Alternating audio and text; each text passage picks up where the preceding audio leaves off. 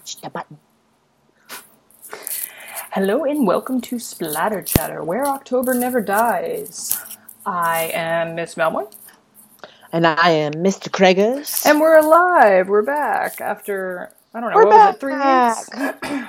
Something yeah, like that. Um, we had to take a turkey a break. turkey break. Yeah, we just, you know, we needed that siesta to digest all the, what is it, trip, trypto, Tryptophan. tryptophan.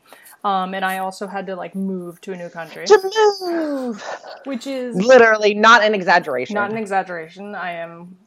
We are coming to. I am coming to you live. Well, not live, but recorded from Toronto. um, which is also forming the basis for um, one of one of our two topics today. We're kind of. We've got a good segue. We've got a smart segue. Um, our first topic today is Canadian horror films, as we promised long ago that we would do in honor of The Move, The Great Move, TM. Um, and then from there, we're going to shift into a little holiday, little holiday horror talk, um, because we're probably not going to record before Christmas. yeah. So you can have that, and it won't be. It, it will be something less special than Thanksgiving. but you know, isn't everything? yes.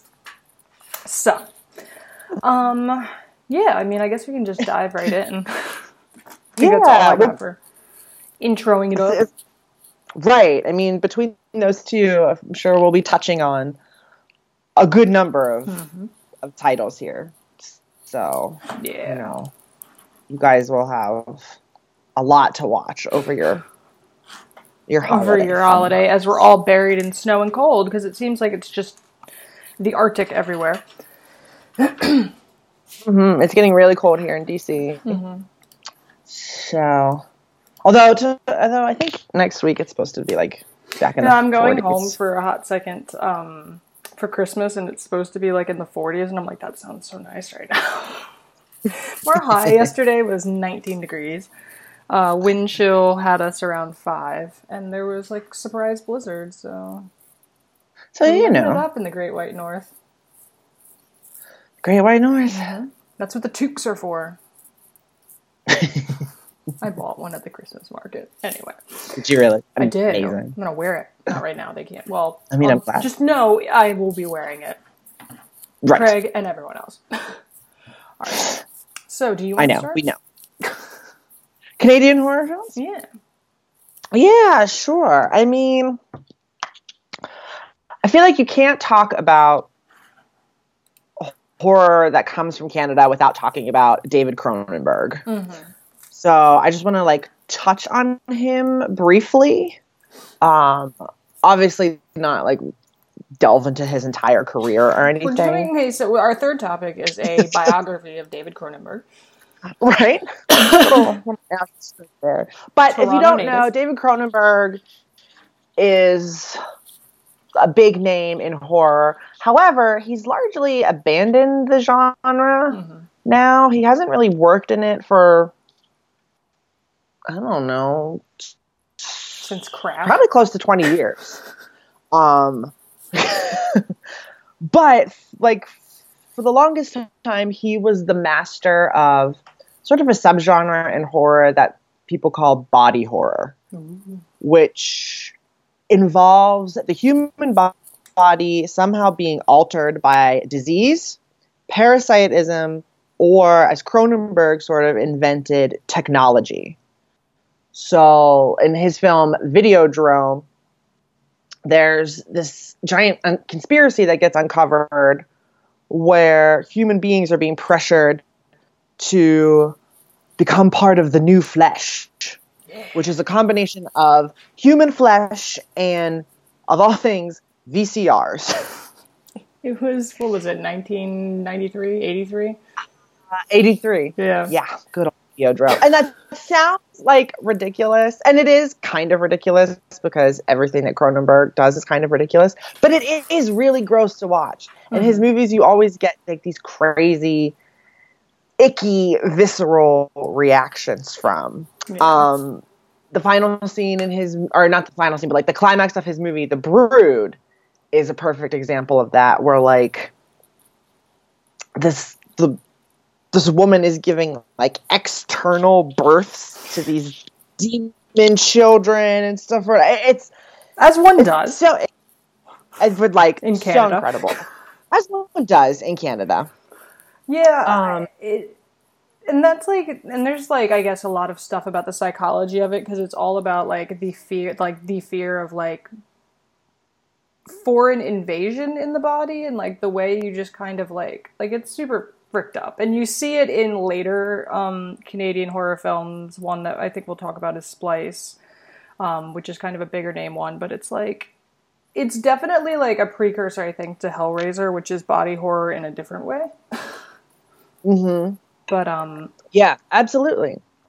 It's so funny. I didn't even really think yeah.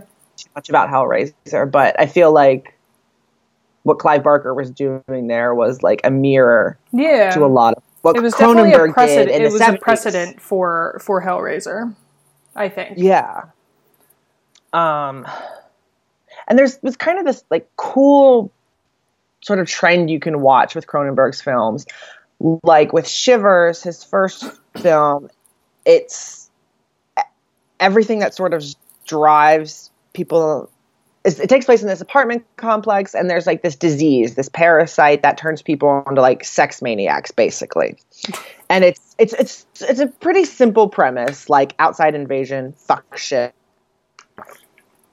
but then long things get a bit more complicated and he kind of starts combining the organic and the technological which i feel like culminates in his remake of the fly with mm. Jeff Goldblum playing the scientist because yeah. in that final scene he's all, all, fucked up in the teleporter and then he's fucked up because of the accident with, with the fly so it's like the ultimate corruption mm-hmm. of the human form yeah um, and that that wasn't his last film but i feel like that was the last film he like kind of gave his all and then he sort of like petered out after that like eXistenZ wasn't very good and then he just kind of stopped. Um, and I think that's kind of a bummer because I would be really interested to see what a contemporary body yeah. horror would look like now from him specifically. Yeah. Him. Just yeah. because, like you, well, because you were saying, Miss Mel, just like it all has to do with the idea and the fear of invasion. Oh yeah, and There's... a foreign entity. and I feel like that's so much in the to use an annoying word, the zeitgeist right now.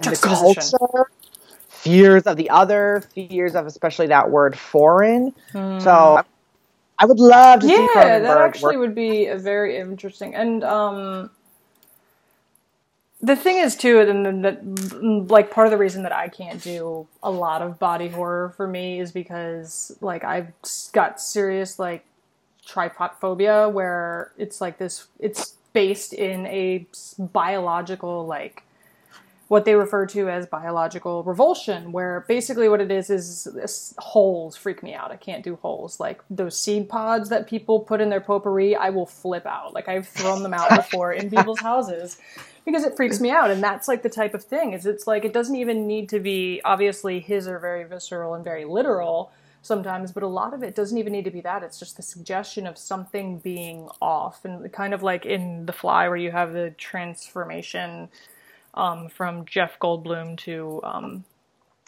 full fly Jeff Goldblum, full where fly it's like monster. it's you know things start out subtle and it's sort of just like deformations, and then it kind of just moves into just total like fuck uppery and Mm-hmm. It's really, it really, really gets you. I mean, there's, it's like a very, very subtle, very, very unsettling way to do horror.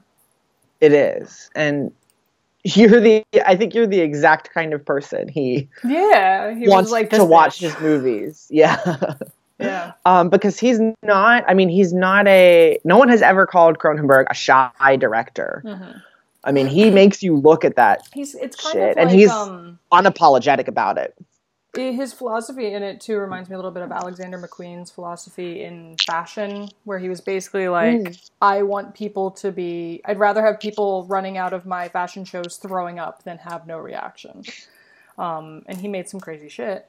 Um, but yeah, I mean, and that's like the thing is, is you have to engage with it that way. Like, you know, this isn't for like, oh, like I saw Ouija and it was cool and I want to watch more horror movies. It's like you have to have a real appreciation for filmmaking mm-hmm. and the psychology behind it and the philosophy behind the many ways you can do um, horror and, and terror and stuff like that. So, yeah, I mean, he's definitely a member of that school where you know he believes horror should get a physical reaction from yeah. its audience, and he does his damnedest to achieve that. yeah. So, just definitely wanted to give him a mention. Also, fun fact: he had a supporting role in Jason X. the greatest, most prolific so, of Halloween yeah. films. so yeah, good old Cronenberg, and um, yeah, he's done a lot. People people still look at his movies. People still write about his movies. I'm sure we'll you know reference them in, in many future episodes. Hmm. But I definitely just he's like the you know the go to Canadian horror director. Horror dude. So, yeah. So the first one on my list that I've mentioned a few times.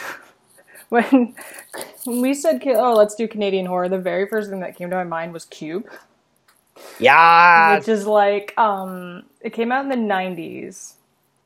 And it's this like it's this strange like sort of like puzzle philosophical saw type horror film about this group of people who are trapped in this giant um, three dimensional maze where they have to go through these rooms and the rooms have different a cube a cube one might say uh, and they're going through these different rooms and some of them have traps and some of them don't and they start to realize there's like math employed to figure out like which rooms have traps and which rooms are safe and how the cube is shifting around and like which the, sidebar I would be in there forever yeah no I'd be done I would not have been able to accomplish well, we, the math. We'd still be in there now.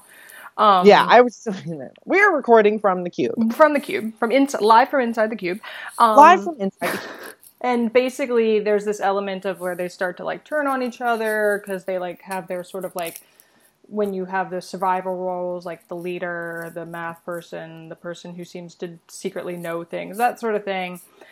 And it's like it gets just I hate using this. We're using a lot of pretentious words today, but it gets I, it it has a rap for being a Kafka-esque film, um, which is a term that gets thrown out a lot and isn't accurate a lot of the time because people just kind of use it for anything that's like kind of weird. But this is very Kafka-esque because there's a the way it ends and sort of the truth of the cube, um, which I won't give away, is um, kind of like a little like I don't even know like V for Vendetta. It's, it's it's such a strange.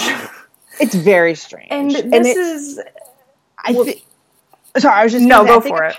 A part of why it's so strange is because like it doesn't really give you an explanation for anything, Mm-mm. and I'm not just talking about like the events of like the plot, like who these people are and why they're there, but like it has a weird like structure. Mm-hmm. It has a weird timeline. It's even the filmmaking is very weird. Yeah, and I think it and it kind of like you know things before they are actually are revealed in the plot sometimes. Yeah, because I mean the the acting is not stellar, but the setting and the, like the production design and the filmmaking is really really well crafted, and mm-hmm. that like draws you in. Yeah, I, I don't know. It's it's it's I really, really like a really messy version of what Kubrick did with his directing of The Shining, where, and this is again going back to the Kafkaesque um, definition, where it's you know mm-hmm. a nightmarish, chaotic, like surreal environment that's got some sort of authority controlling figure happening over it. Um, is kind of like the definition of Kafkaesque. So you've got this like plot that's kind of weird and doesn't make sense, and this building cube thing that's you know does for the longest time doesn't make sense and even when they think they have the math of it they realize they're wrong at a certain point they've done something wrong yeah. um but and cube is i think like a good example of the thing about Canadian films, specifically, I guess Canadian horror films or Canadian like entertainment media in general, is it's either some big name thing that you didn't know was produced in Canada, or it's these random little like indie projects like this, where it's like such weird experimental filmmaking because they can basically do whatever they want because they don't have like a Hollywood type thing breathing down their necks. Right. So, which makes it a great playground for something someone like Cronenberg, or these films like Cube, where it's like weird philosophical, um, and crazy weird looking sort of set even too with the way the rooms look. They're like, it's very. I guess it's very '90s with like the neon colors and stuff. But um, yeah, that definitely comes through. yeah. But um, and there was the um sequel, Cube Squared. Um, Cube Square. Mhm. There's even a third one. Yeah, and they're Uh, doing a remake actually Cube too. Zero. or at least they announced the remake back in 2015, um, and they were calling it Cubed. So Oh my god. there's many iterations. I don't know. I don't know what that's gonna look like. yeah, yeah, Like- because I think th- one of the big draws for this is how low budget it seemed too. Yeah. Well, and I'm I'm also thinking like now in a post Saw Mm, yeah, horror they- yeah, landscape. What do you do with a another cube to make it stand out from that franchise? Yeah, And I and I don't I don't really have the answer to that. Yeah. But then it, I, that's I'm not in charge I mean, of that. yeah. So. I'm not- I'm not privy to that information. Um, Yeah. Yeah, I mean, and I think too, you know, I for something like that, you'd really have to play up, and this is kind of like what we were talking about with Cronenberg, is like playing up the psychology behind it, especially in today's day and age, where it's like, you know, we've now got all this stuff with like, you know, hackers in the U.S. election and the ways that the media causes things to happen, and this sort of overarching, you know, decision making that seems to be happening without people really knowing how or why or what's going on. So you could play with the psychological aspect, but part of the danger of the film is that every room has some kind of trap in it. So it's like difficult to get rid of that. Yeah. I mean, I would be interested in like I Mm-hmm. want I would want a like a really cool We'd be Another- happy to be given the I would be- rights and make it ourselves. I yeah that I mean I would that would be a cool challenge. yeah. Um, And that is the thing too. I think people have to look at with doing remakes is like how do you do it now? Like The Exorcist was scary right. I mean, I still think it's scary, but you know, it was terrifying when it came out. Now we've got every film was made using The Exorcist's formulas, so it's people are desensitized if they see like all the Conjuring movies first and then go back and see Exorcist. So it's like Yeah. if we're someone were to say, okay, I want to remake the scariest movie of all time, how are you going to do that? Like, this is the world we live in now. because it's not just about like remaking the same movie with updated like they did with special effects and But they didn't even update haircuts. They didn't even update the special effects in Poltergeist. yeah, it's about like digging into the fear of the culture Mm-hmm. and the times. Um, that's that's what great horror is. Yeah. It's a reflection of what is what's going on in the world. What are people afraid of? Yeah, that's the and that's Time, and then um, Trying. Yeah, we're like yeah, both trying to be so- polite and they'd be like, "Uh, I'm too Canadian now. I've gone native. Um, You've barely been there. I've barely been there. Um, I've been here for three weeks. They've taken me over. I have this random fear that like they're not going to let me go home. They're going to be like, no, you are Canadian now because of the whole Trump thing. Um, but which would that, that really be so bad? I know, I know. um, It's, you know, then you wouldn't have to deal with it. But yeah, that was like one of the good things I think actually that came out of the Scream TV series because they did they pulled kind of the same motif where they have the film class discussing like horror films, kind of on the nose, but it's kind of fun. Yeah. Um, where they basically said, you know, That's a good way to describe the show in general. it's on the nose, On the but kind of fun. but Um, where basically you have these things where people are like, you know, the point of horror movies is a lot like dreaming, where it's like you're there to expel emotions and have the the great philosophical aforementioned catharsis that comes with horror and tragedy and all that good stuff. So yeah, that's the thing is, is you're watching horror because and you're re, you're making horror because you want to get reactions out of people, um, not just because you too can pick up a camera and make a found footage film. Blair Witch, too. Ha, Looking at Blair. Witch. Um, but yeah, that uh, I Cube is really good. Um, it's a great It introduction to I think Canadian films in general, just because it's very and it was the first. Um, oh, what was it? I forget what it's called, like Canada's version of the AFI or something like that. It was the first film they ever produced. Um, so yeah, Cube. Good old Cube. Good old I, Cube. I do really like Cube. Yeah. So. Do you have the the next one? yeah, I was. I well, obviously several, Mhm. um, but one that we have mentioned on the show a good bit. Um, Grave Encounters. Yes. Oh my god. I don't think it's on Netflix anymore. I yeah, I don't Anywhere. Think so. Um, What a great, accidentally great film. I know, and that is just like, you know, kind of what you've been talking about. It, it's like the perfect example of um, Canadian filmmakers and production companies not having the pressures and restrictions of Hollywood and churning out a really entertaining Yeah. movie. Oh Um. Yeah, and we don't have to talk about it too much because we have discussed it on the, the show. I, I don't. What, oh, I, we have definitely, right? I Yeah, think I have. don't know to what extent, but I don't know to what extent. But Grave Encounters is um, a found footage movie that follows um, the crew of a paranormal reality TV show as they lock themselves in a haunted, supposedly haunted psychiatric hospital for, um, you know, yeah. a, a big special episode It's or whatever. Ghost Adventures, essentially. It's yeah, essentially it's like one of those Ghost Adventures, Ghost Hunters, you know, all that. All they that have stuff. their own Zak Bagans.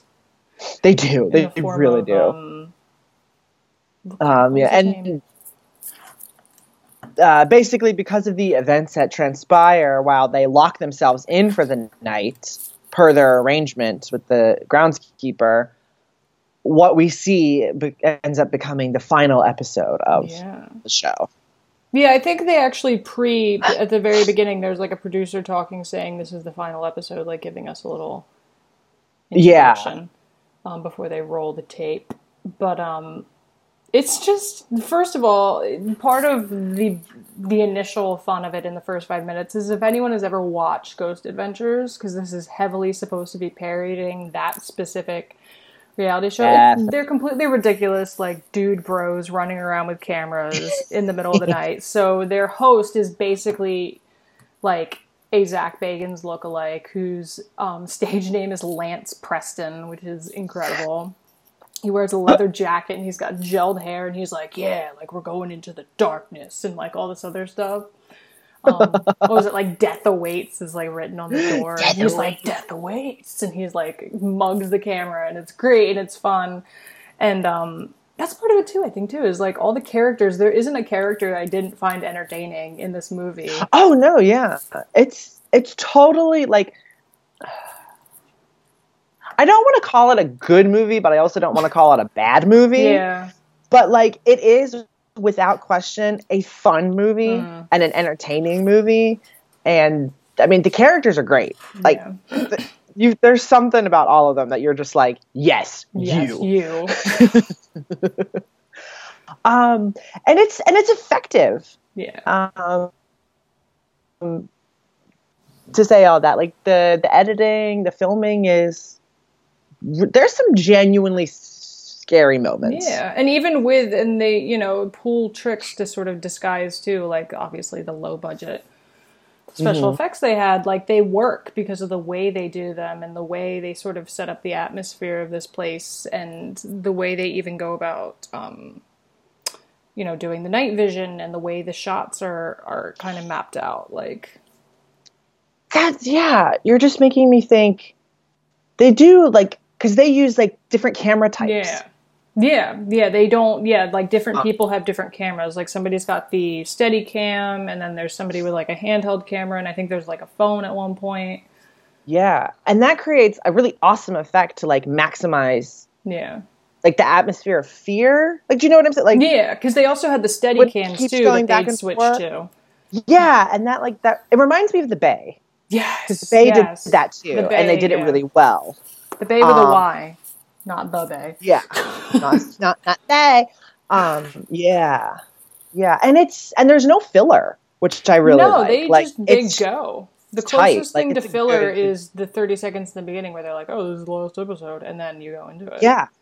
Um. Yeah, and it's just the comedy. It's like very comedic, like which is great in the beginning, and it's not comedic like, "Oh, we're telling jokes." It's like literally these people are ridiculous. And like, there's Mm-hmm. a few of them that know that they're ridiculous, and then you're just kind of, it's like a little bit like an episode of The Office in the beginning. Um, and it's and it and it is genuinely scary because it is like a big so like what ends up happening is um, when they're supposed to be let out at 8 a.m the sun's supposed to be up it's still dark outside and all the doors are locked and suddenly the door that they use to get in only leads to a longer part like more of the the hospital and to me that's terrifying like it's kind of like what was that um with uh john cusack 1408. 1408. I knew it was 140 something and I was going to say 6. Um, where it's like he can't get out of the room and like you just Right. can't escape even though like outside is like right there and that's like a big thing that gets me. So they use that really effectively. that's like that moment where and and you have to work hard to pull this moment off well especially in a found footage because it's like the moment where everybody accepts that like things are going to shit Yeah. you know that like key turning point Yeah, there's where all the this sort of skeptic shit is over and everyone's like it's become Yeah. a survival movie now. yeah like i don't know like when the pots fall in paranormal activity or, or like i don't something in blair witch you, you know like the because that's that moment where they're all like oh my god fucked Yeah. and you can screw that up really easily in a lot of horror Yeah. movies but they do it well Yeah, and it's, it's and it's impressive just because the tone of the film in the beginning is so not like it's so playful and like it seems like it's going to be like a really bad film in terms of like okay are they playing it for serious? Are they being ironic? Which is i think part of the thing is you kind of have to know the culture around it too because i think it's very hard to misinterpret the beginning of the film because it's basically Yeah. supposed to be like a parody of paranormal tv show reality tv shows and so it's played up that way. Um, and then it makes a great transition into being like you said like serious like oh this is where something really fucked up is happening. Yeah and it just works really really really well. It does. Yeah. it does. The sequel is whatever but yeah uh, the sequel is blah but um this is this is a good one.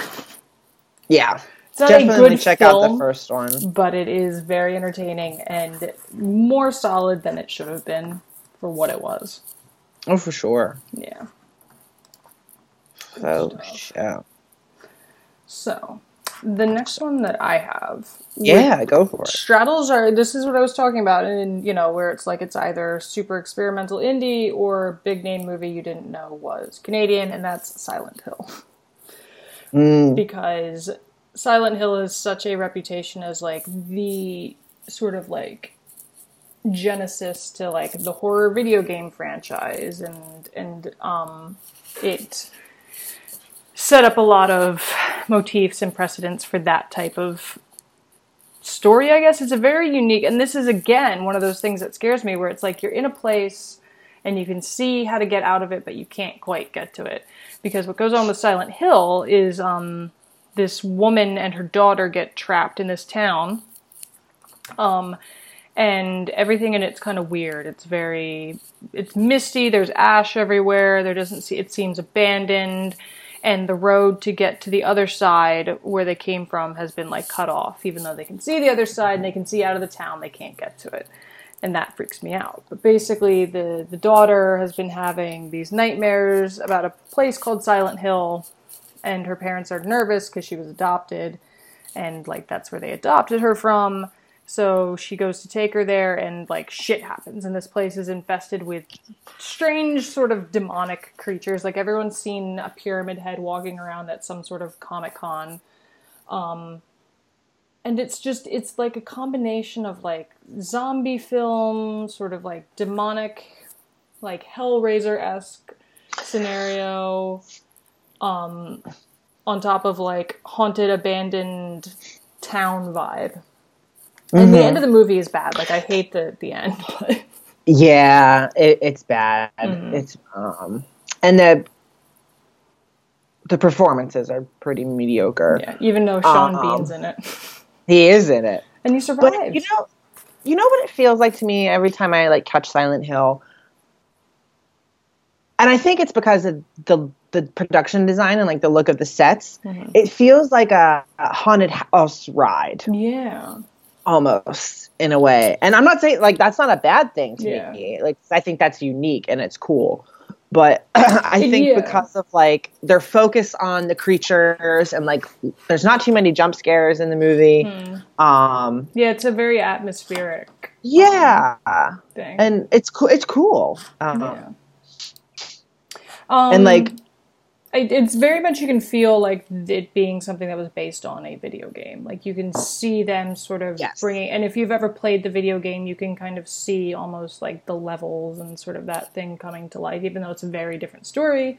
Um, you definitely get that in um, the the sort of just overall vibe of the film. Yeah. And it's definitely like I feel like it's a cut above most video game adaptations. Yeah, yeah, for sure. Uh, like yeah it's not the best movie out there but it's in, ter- in terms of video game movies it's one of the the top ones i'm just thinking of like didn't they just come out with like a world of warcraft movie yeah, which I and i remember not- seeing the previews and being like that looks like garbage Yep.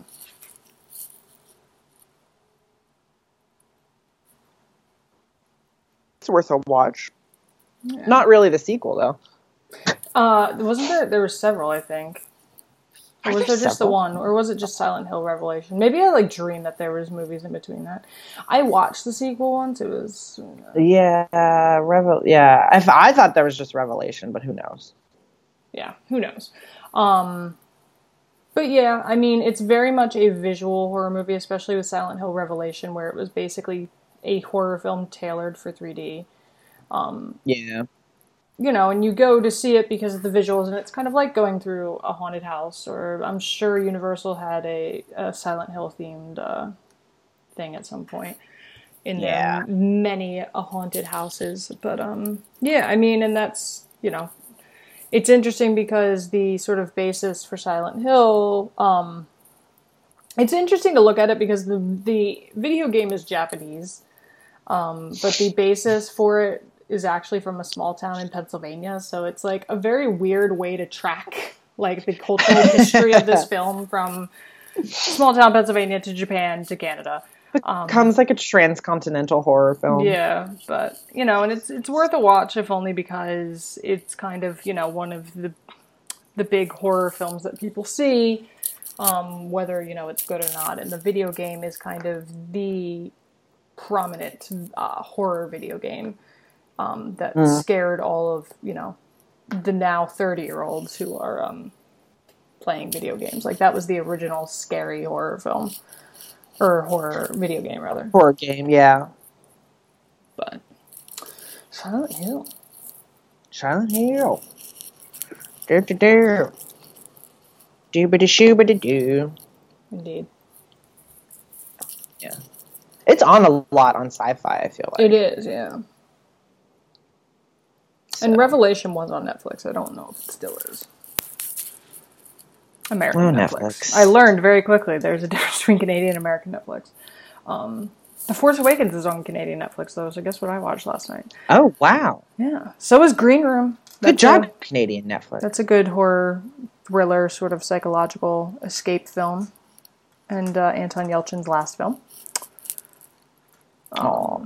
Yeah, but yeah, that's Silent Hill.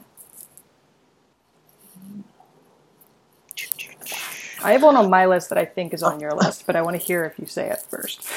Oh gosh. Um, is it Ginger Snaps? No, but I thought about that. I love Ginger Snaps. the movies, not the cookies. The cookies are okay. The cookies will give you like Um, acid reflux. Listen, I love. Okay, so the movie Ginger Snaps, I love it because it stars one of my absolute favorite working horror actresses and just horror people in general, Katharine Isabelle. Mm-hmm. Um, I don't know if it was her. Well, I don't I don't think it was her first role, but like it was definitely her breakout role. Um, and the sequels, but Katharine Isabelle has gone on to do a lot of other horror stuff. Um, Freddy vs. Jason, 30 Days of Night, American Mary. She got a lot of attention for that. that. She's anyway. Snaps is a Canadian teenage werewolf black comedy horror movie. Get all And if you're not convinced by that, go fuck yourself. like, if you're not interested in that, forget you. Um, so Katharine Isabelle's character Ginger, she is she and her sister are these like you know goofy but inseparable outsiders. You know, so they don't really care because they have each other. Um, but then Isn't that sweet? Ginger is attacked by a werewolf during her very first menstruation. And so, as she transforms into the werewolf, so she has her sexual awakening, which soon turns very, very violent. And it's just so fucking great.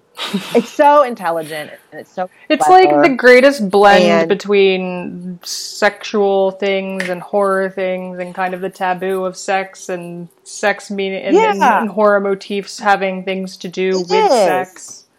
yeah, and it's and not got it's not- vampires. And it doesn't have vampires. And it's obviously it's not the first, you know, horror movie to equate monstrosity with sexuality, female sexuality, repressed sexuality. It's not even the first werewolf movie to do that, but it's very it still kind of was unique in the way that it did it. And it's very stylized. Um and I could talk about it for a whole episode which hopefully one day we will do.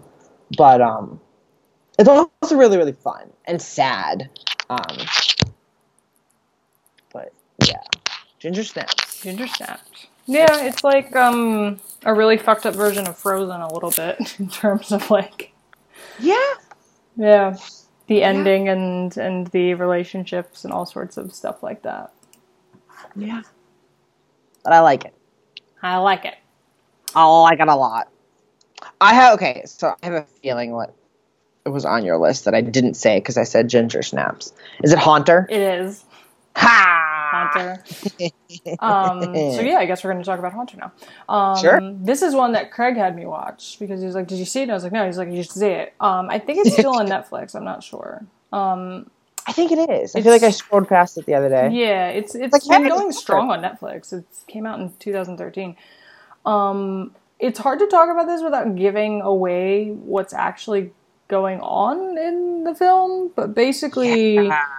this teenage girl is living in her house and it's kind of like not an ideal situation with her parents and family and she thinks she starts to hear noises and thinks like there's some sort of spirit of some kind of angry man in the house that's um and like some and other spirits as well that are kind of haunting the house and it turns out that that's not quite what's happening in the house No, Um, you're so right. It's so it's really hard to talk about. it.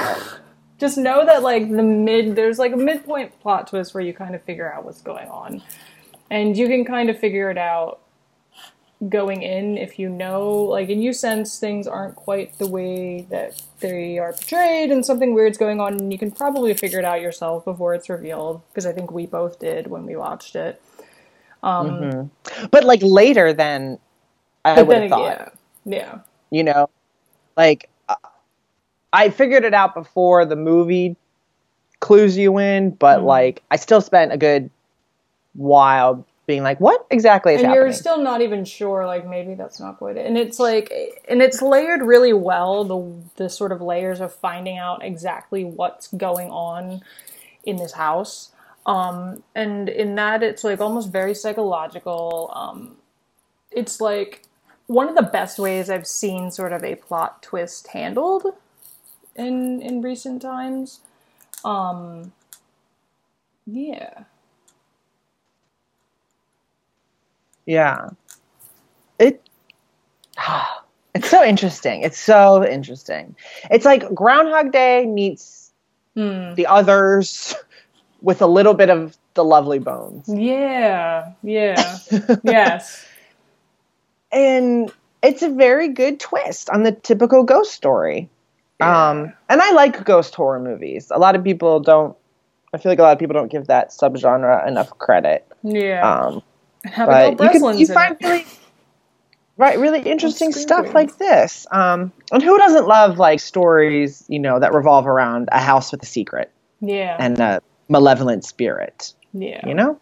Yeah no it's just basically all you can say is go watch it. It's a very well written um Yeah. pretty well constructed film. There's you know the only issue i had with it is the ending um and the way it ends and kind of i wasn't sure if the mythology of the film was built up enough to justify the way it ended um but overall Well, and it's it's- really it's- solid that's when it kind of dips out of horror and sort of falls into melodrama yeah which i don't know that was the best move on Yeah. their part but um abigail breslin is the lead and she's very good Yeah. Yeah. of Scream Queen's fame. Amongst other things. Yeah. But yeah, Haunter. Yeah, Haunter. Haunter. Um, Huh. someone else is in that, like, Oh. but I, I don't, I can't remember who I'm thinking of. Like someone actually worth mentioning. Mentioning. Sorry to everybody else in the cast of Haunter.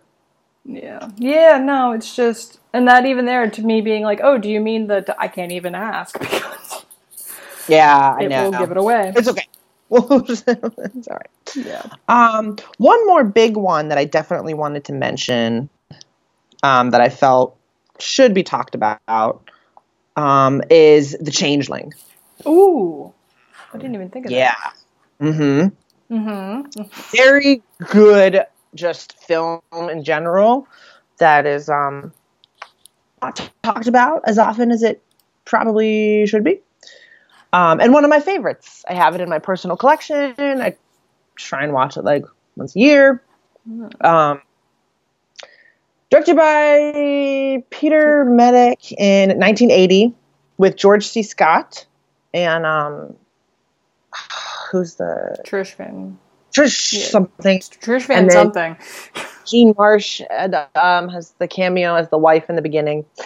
Um, but it's this is so this movie is so fucking creepy. Um, it centers around a man, George C. Scott's character, who is staying in this. It's not abandoned. What's the word? It's a secluded. I don't know. It's this big mansion and he finds that there's the presence of some sort of specter in the house. Um, you know, really simple premise, but it, it executes it super, super well. Um, it's like one of the ah, fucking love the Changeling, but I like don't know how to talk about it Mhm. because it's not it's all about the story Yeah. like most horror films that even have really good stories are still just about like trying to scare you Yeah. um, yeah. this is is dramatic. i'm we're gonna tell our story and then like scare you in between where i feel Mhm. like it's reversed for a lot of other horror movies um, which is fine but, but I don't know. This it's it's very refreshing. Mm-hmm. Um, This is another one where we're saying, go see it. go find it. yeah, go see it. Like just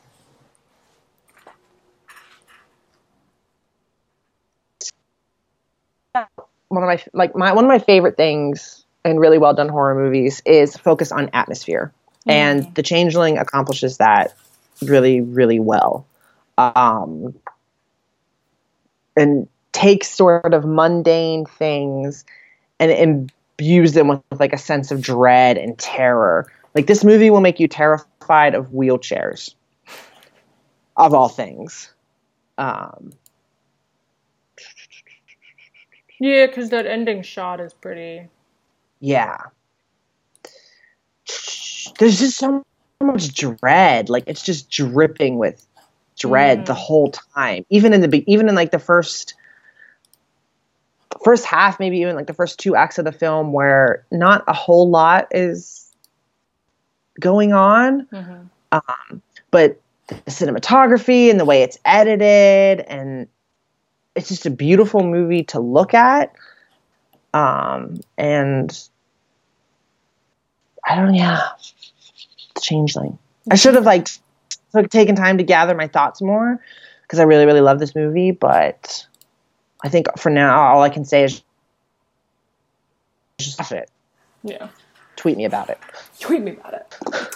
Um, so I think for the next one, this is going to be our transition film, and I think it's on your list, so I think you Yes. should take it as well. Um, but we've mentioned it afo- before a few times as well because it's kind of one of the This really, really early serial killer um, films. Yeah, we have talked about this and kind of like, yeah, one of the slasher um, parents. I was going to say grandfather, and then I was going to say father, and I was like, none of that sounds right. So I went with parents. One of the um, parents, one of the the godparents. the godparents of, you know, the modern slasher, as it were. Slasher. And that is Bob Clark's Black Christmas. And if you come at me with the remake, I will end you. People listening. Yeah, that remake because- did happen, and I feel like it was. Was it direct to? Was it in theaters or was it? Because I feel like I only ever saw the preview for it with another DVD I had. I don't know. Probably. Because like I wouldn't know. I didn't I see wouldn't it. know. Because I didn't see it and I don't want to see it because I was really mad that they made a remake of it at all. Um because Black Christmas is as it stands, the original 1974 version, essentially perfect. Mhm. Um, it concerns a sorority house um, right before they leave for Christmas break, who find themselves find the house terrorized by a stranger that is making threatening phone calls and then escalates into more sinister acts. Sinister is also a Um, Canadian horror film. It is. anyway, So like super simple premise, like it's been done to death in slasher films now, but of course in 1974 Mhm. it um, was you know new and fresh and all that fun stuff, and it's still um, really effective now. Yeah. Um, yeah, I mean it's and the thing is, is too is is like watching it because it's in it's in black and white, isn't it? I believe it's in black. It's and in white. Oh, is it in color? I feel like I watched it in black and white. Maybe I'm like totally. Well, I mean that's possible. I think I watched the black and white version of it. Um. it's also it was also one of the um, first uh, killer POV Yes. shots. Yeah, Um, that not the first, Peeping Tom one was the the first. first. Yeah, you know, everyone likes to talk about the opening scene of Halloween when Michael kills um, his older sister, and that is a very, very well done scene, and it's very effective. But um, all the kills in Black Christmas are done through killer POV shots. Um, and this is also it was like the first this is like a weird distinction to make but it was like the first time where there was a slasher movie concerning a killer who struck around a particular date on the calendar Yeah. and then now you've got halloween michael myers friday the 13th jason Yeah. there are movies where killers my bloody valentine uh, leprechaun um, april fool's day new year's evil every date on the calendar has someone that's going to be trying to kill you now and it started With Black Christmas. with black christmas um, and as is often the case with things that do it first this movie is much more interesting than all those other movies. Um, and the characters are a lot more realistic because they haven't been parodied and stereotyped you know 18 times over in the next 40 years and stuff. Yeah, and um, it's one of those things too. I think that kind of plays on the urban legend of like, oh, this is a thing that happens around this time of year. Or tonight's the night that, like you said, it was the first time that anyone kind of did like this sort of date specific, um, time period specific um, killing thing where it was like, oh, you just got unlucky because you were out at the wrong time, um, which was kind of the big thing with the first Halloween film, where it was like he just went after babysitters and that sucked. Um, but yeah, I mean, and it's like you can't whether you find it scary still or not, or find it interesting still or not. Like it is the original, like kind, basically the original serial killer slasher film. It's also like one of I want to say like one of the original sort of like Hollow or not Halloween, um, Christmas horror films because now it's become a thing Yeah. where Christmas is a time where people will release horror films, um, and even make horror themed um, or Christmas themed horror films like Krampus and some other ones. Um, but this was kind of the first time somebody did something like that too. I mean, and it's like you know literally like Black Christmas. Yeah. There was like a huge, not that, you know, we are going to get into everything surrounding Black Christmas, but there was huge controversy when the movie came out. Um, and opposition, the idea of applying some, a dark, sinister, macabre story to Christmas. I mean, people lost their shit in 74. Yeah. Um, Talk about keep Christ in Christmas. right? Right? And now, I mean, you know, it's been done again and again, sometimes more effectively than others. Um, but it's it's for anyone who cares about their horror history or respects the genre or calls themselves a genre buff. You know, Black Christmas has got to be on a pedestal. Um, just very in- influential, very classy, um, and you know, you get to see Margot Kidder and Olivia Hussey run around and be scream queens, and Yeah, that's fun. That's fun. It's very fun. And um, fun fact for Christmas and horror lovers combined: Bob Clark, who directed Black Christmas, also directed A Christmas Story. So compare those two. Do a little uh, Do with that Bob what Clark you will. double feature. Yeah, do with that what you will. So yeah. I would love to do a whole episode on Black Christmas sometime. I think there's a lot to talk about it. Yeah, culturally, there's a lot going on there too. So So there is one Christmas horror movie that you cannot not talk about. um, a gift of the '80s. And it worked out nicely because somebody I work with actually was going to see this. It was playing at a cinema um, after work. Really? It is 1984's Gremlins. Gremlins. I want to see it in theaters. That would be so much fun. Yeah. I love Gremlins. So Okay, okay. Wait, well, we got to do. We got to start with this. Mm-hmm. Don't get him wet. yeah. Keep him out of bright light. Don't feed him after midnight. They were talking about me. Um, so Gremlins Yeah, that's is not Gremlins. That's Mel. That's me. Gremlins has become a cultural thing where most people like, you know, know by now, like, you know, oh, like gremlin has become a thing to refer to basically like your like nieces and nephews and younger siblings as fucking little gremlins. But for those of you who don't know, Gremlins is super fucking freaky. Gremlins Um, is super Long before, basically, this guy gets like a living Furby from a Chinese um, like dealer of strange things. Um, it's got a Mhm. name in the that's not Gremlin in the The in film. Mogwai. The Mogwai. And basically, what ends up happening is the rules are you can't get it wet. You got to keep it out of bright lights. Don't feed it after midnight because bad shit happens.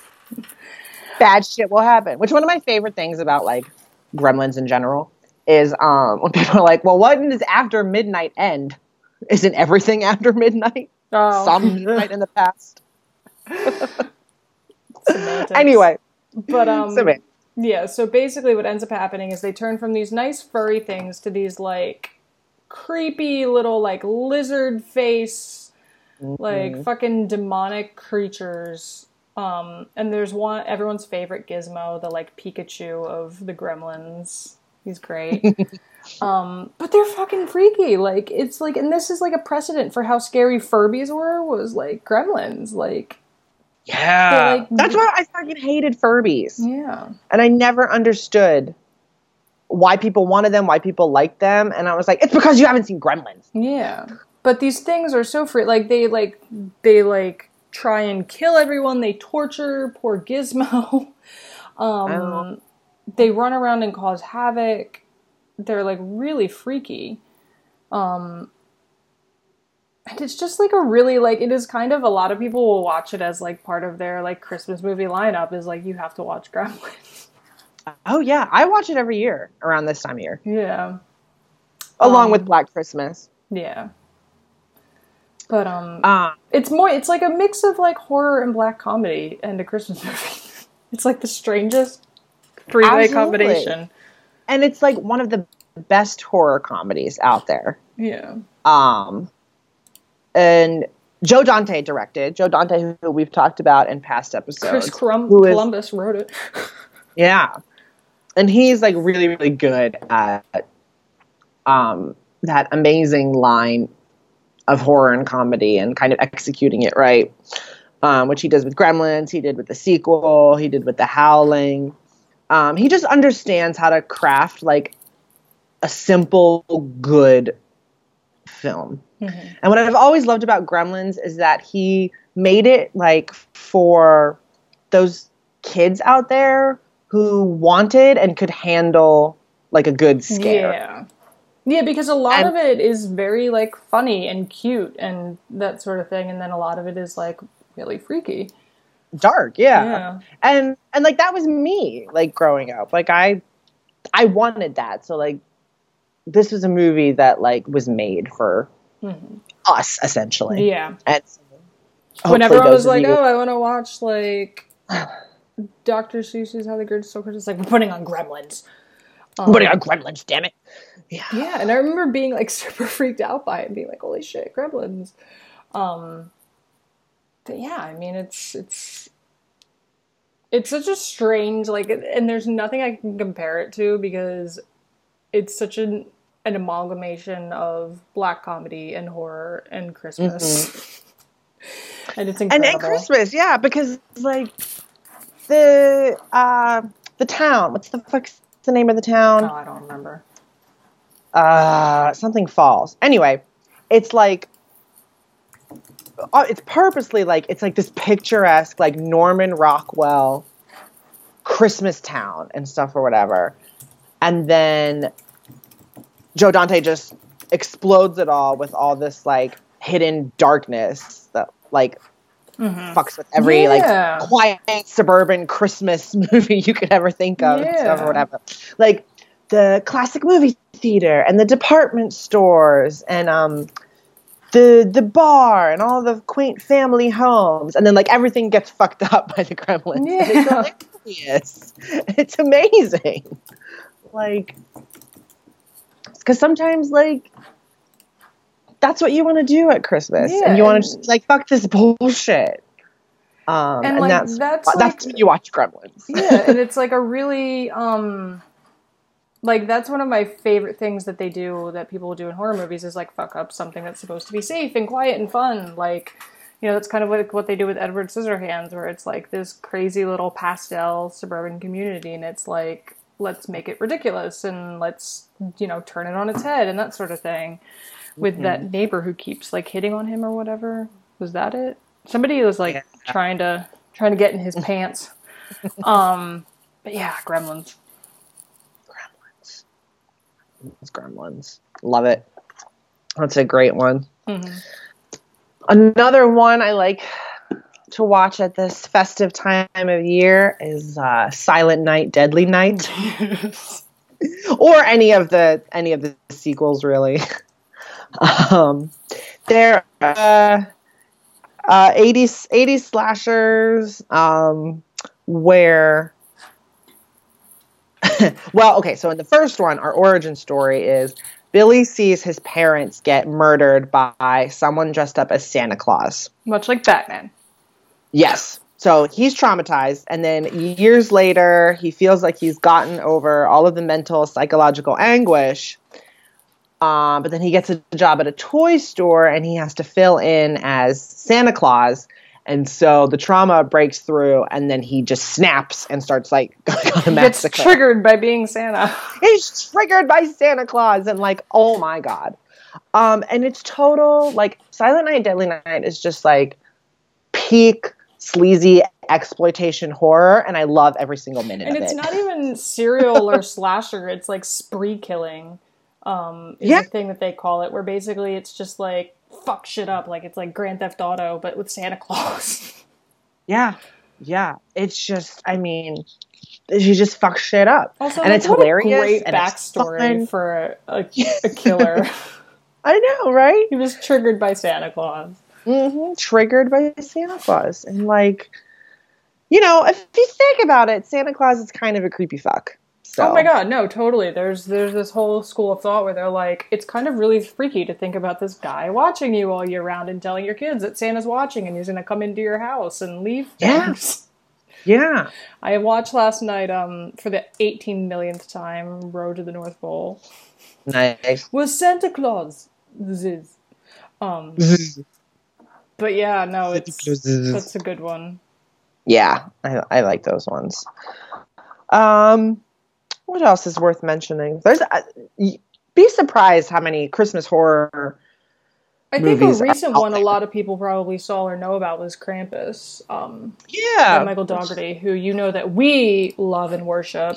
Love him. Um, he's great. He continues to promise um,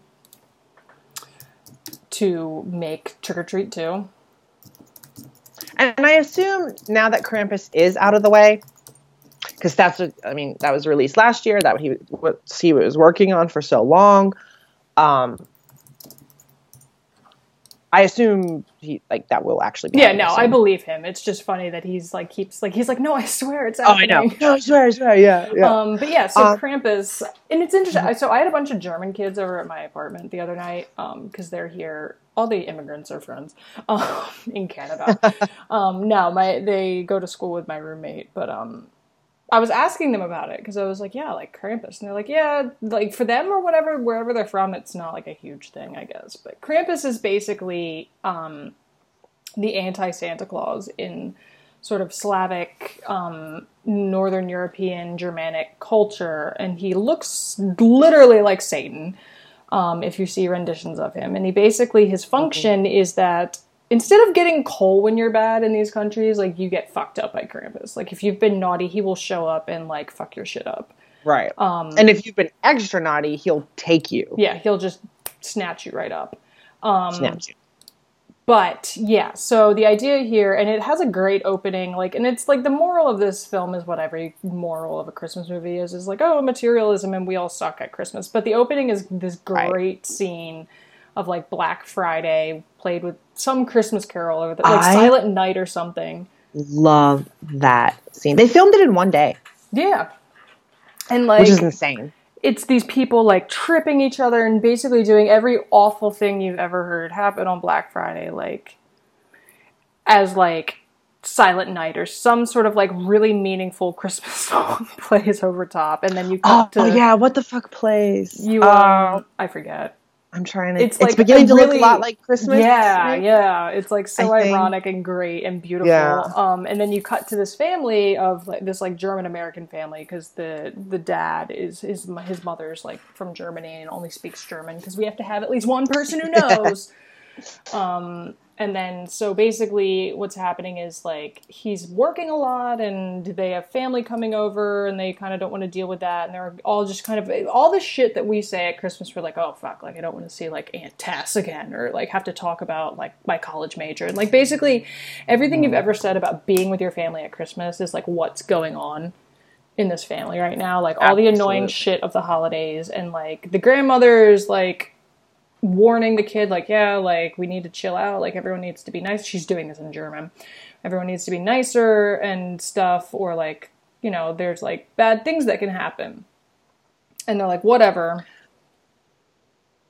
Eh. Oh, sorry, sorry. no keep going. it. no. I think there's something i'm there's like something with a coin or something that i'm missing. Like somebody gets handed like a coin or some kind of like The bell. The bell, that's it. Yeah, so this kid, they get a bell, and that's what cues in this like old rustic little bell, and that cues in grandma that something like fucked up is about to happen. She's like, oh shit, it's Krampus. Because she, it turns out, once, once escaped Krampus's reign of terror. Um, right. But basically, and it's so freaky, she's like, Santa isn't coming this year. And you're like, fuck, I'm actually scared. Um, but basically, what happens is, is this massive, crazy, like, day after tomorrow blizzard rolls into town. And, like, to the point where people are, like, freezing in their own homes. And then you just see this massive Satan cloaked figure stalking out in the night. And he's, like, comes into the house and he sends in his, like, freaky little, very much Mike, Minions. Mike Dougherty, like, designed Oh yeah. shit. Like straight out of a uh, a scene in Scare House, these weird little gremlin creatures. Um, and yeah, they like start picking off the family. Like the, I think the the daughter goes out and ends up getting killed or eaten because she was Right. gonna She's go to her going over the boyfriend's. Um, It's like before they realize what's happening. one of the little annoying kids gets like eaten whole because part of this is also like pretty funny too. Like it's also got elements of black comedy.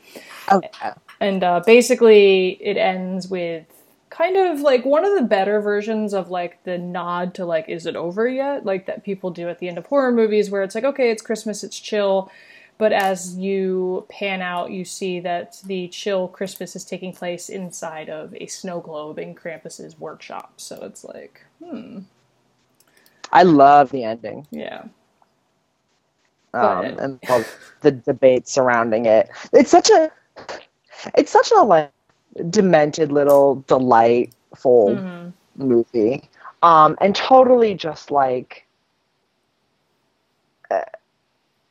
It- It's like it is. It's just you know. It's just trick or treat at Christmas time, yeah no that's Like, literally what it is which is why I like it so much. Um, and it's bleak, but hilarious. hmm um and just i don't know i feel like it's interesting like as you were talking about it i feel like this was like mike dougherty's way of like carrying the torch from joe dante yeah like krampus is like a spiritual successor to gremlins in a way that's kind of how like i was thinking about it because Yeah. they're, they're both crafted the No, same yeah, way they both the- have like the same tone That- yeah, that same tone, that sort of like sharp. I I don't know. It- it- it's yeah. Yeah. They're they're It's like an like- emotional successor to like it wouldn't have happened if Yeah. Gremlins hadn't happened first. hadn't happened first. Like now that I'm like thinking about it, I'm like, oh yeah, I, I want to like I want to think about this more. I want to like yeah. flush this out more. But that's yeah, and it's probably the closest thing we have present day to Gremlins and like the entire thought process Yeah. behind Gremlins. Um, but yeah, and it was you know it's not like a good movie, but it's like really entertaining and like it's Mike Yeah. Dougherty, so of course I'm going to see it. oh um, yeah. but no, and it was definitely worth a watch because it's you know there aren't really many jump scares. A lot of it is like sort of fun, demented scare, and like just the idea of this sort of like looming blizzard and this you know creature out in the um the wilderness outside, basically that has become their suburban um road and the isolation and stuff. But um and it's also got it's really funny too. Like the kid when he gets Yeah. eaten, it's like really funny. It is. Um, but yeah, and the When ending's the really good. the like, like demonic gingerbread cookies Yeah. and shit show up and like try to shoot the uncle like that's like that's funny. Yeah, they start. They try to like operate the shotgun. Uh and uh Adam Scott is in it Yep. and Toni Collette. It's Um, they're great the- cast too. the parents, um, David Koechner. Yeah, it's uh, Allison Tolman, who Mhm. I really love from Fargo. Um, it's fun. It's so much fun. Yeah, no, you need to. This is See Krampus. See Krampus. Um, it was really good. There's there's no like even people who don't like horror, I think, can appreciate this because it's not really super gory. There's not many jump scares. Um, Mhm. And it's like you know 2014 or whenever it came out it's a version of gremlins so. Yeah, It- just last year. no did it? Yeah. Which- i don't know I know- what time which seems is. crazy. like it's like in dog years or it's like i don't know Well, be because three minutes, 2016 took like three decades to get through. there's a party i can't go to it because i work new year's eve. There's a party at a, a couple at this bar downtown that's called uh, fuck 2016 that's happening the night of my new year's eve is going to consist of me and two other guys working but the one guy's wife is bringing champagne and i'm going to bring a cheese board because we're going to be the only three people in the place so we're just going to like party and we're going to make a playlist Ooh, i'm throwing pens um, and it's going to be great delightful. that's mel's new year's eve delightful. but um yeah Year's Eve. cramp cramps New Year's Eve. Yeah. do you have another I guess speaking of New Year's Eve, well, just I'll just say quickly, um, if you want a New Year's horror movie, there's a film called New Year's Evil about a radio DJ who gets stalked by a serial killer. It's um, obviously not very good. Surprise, surprise. But if you want it, it's there for you. But if you want it, it's there for you. Um, and I mean, there's a shit ton of Christmas horror movies. Um, Thanks, Black Christmas. some not so good, like Santa's Slay. That's S L A Y. and um, some okay. Uh, Jack Frost. oh yeah, that was kind Um, of freaky. And not to be confused with the Jack Frost where the dad dies and turns Michael Keaton. turns into a snowman. Not that one. It's a different Not movie. That one. Different one. Yeah, that one's okay. Silent Night, Bloody Night is okay. Christmas Horror Story is okay. Um, Um, other, like, holidays. holidays is a- Holidays yeah. is out there. Rare Exports is actually surprisingly good. Um,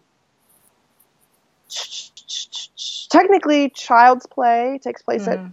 Christmas time, so you could get your dose of Chucky in.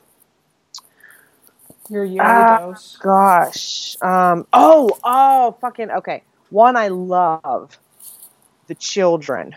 Oh yeah, British Yeah. movie. These like two families. They go to this like country cabin and stuff or whatever for like the holidays.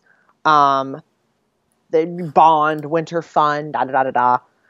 And then once they get there, one of the kids gets sick, and then all the kids start acting strangely, and the adults don't realize the disturbing truth behind this until it's a bit too late. I feel like this was on rec- like I just watched it on TV somewhere, and I feel like it was on Chiller.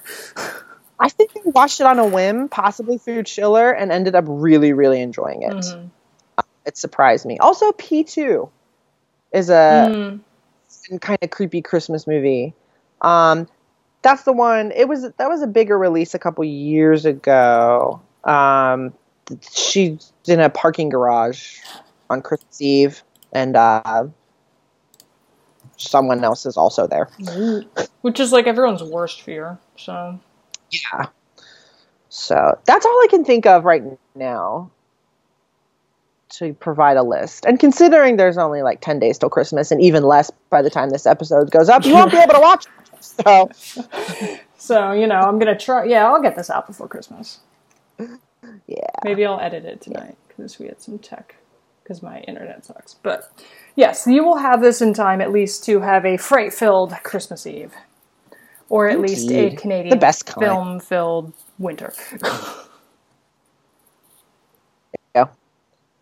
But yeah.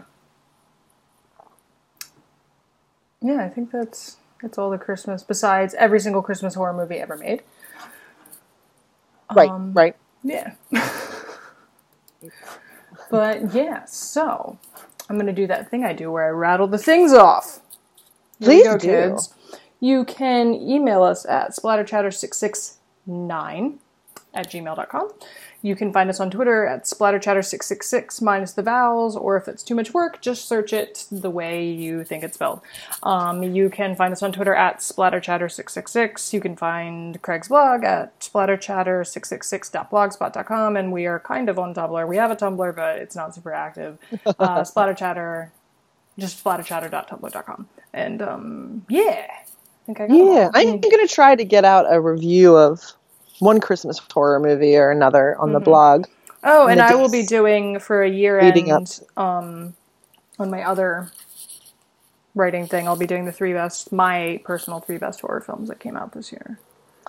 Nice. Yeah. I, sh- oh, I should do a companion piece for the blog. Yeah. Look at us making content. How about that? Generating stuff. Yeah. And um, yeah, tweet us your favorite Christmas horror movies, Canadian horror movies. Mm-hmm. What are you watching this time of year? Yeah. Um, or um, if you take uh, anything we said, let us know what you think.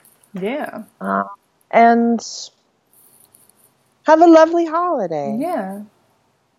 Hanukkah, Christmas, Kwanzaa, New Year, Festivus. Any of those, all of those. A Sunday. Yeah. Sunday, yeah.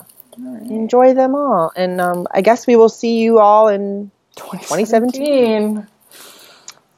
Oh boy. Cheers to a well, obviously a horror filled 2017, but a different kind of horror mm-hmm. than 2016. World War Z style, basically. Fake horror. oh boy. Ah, speaking of World War Z 2 should be out next year.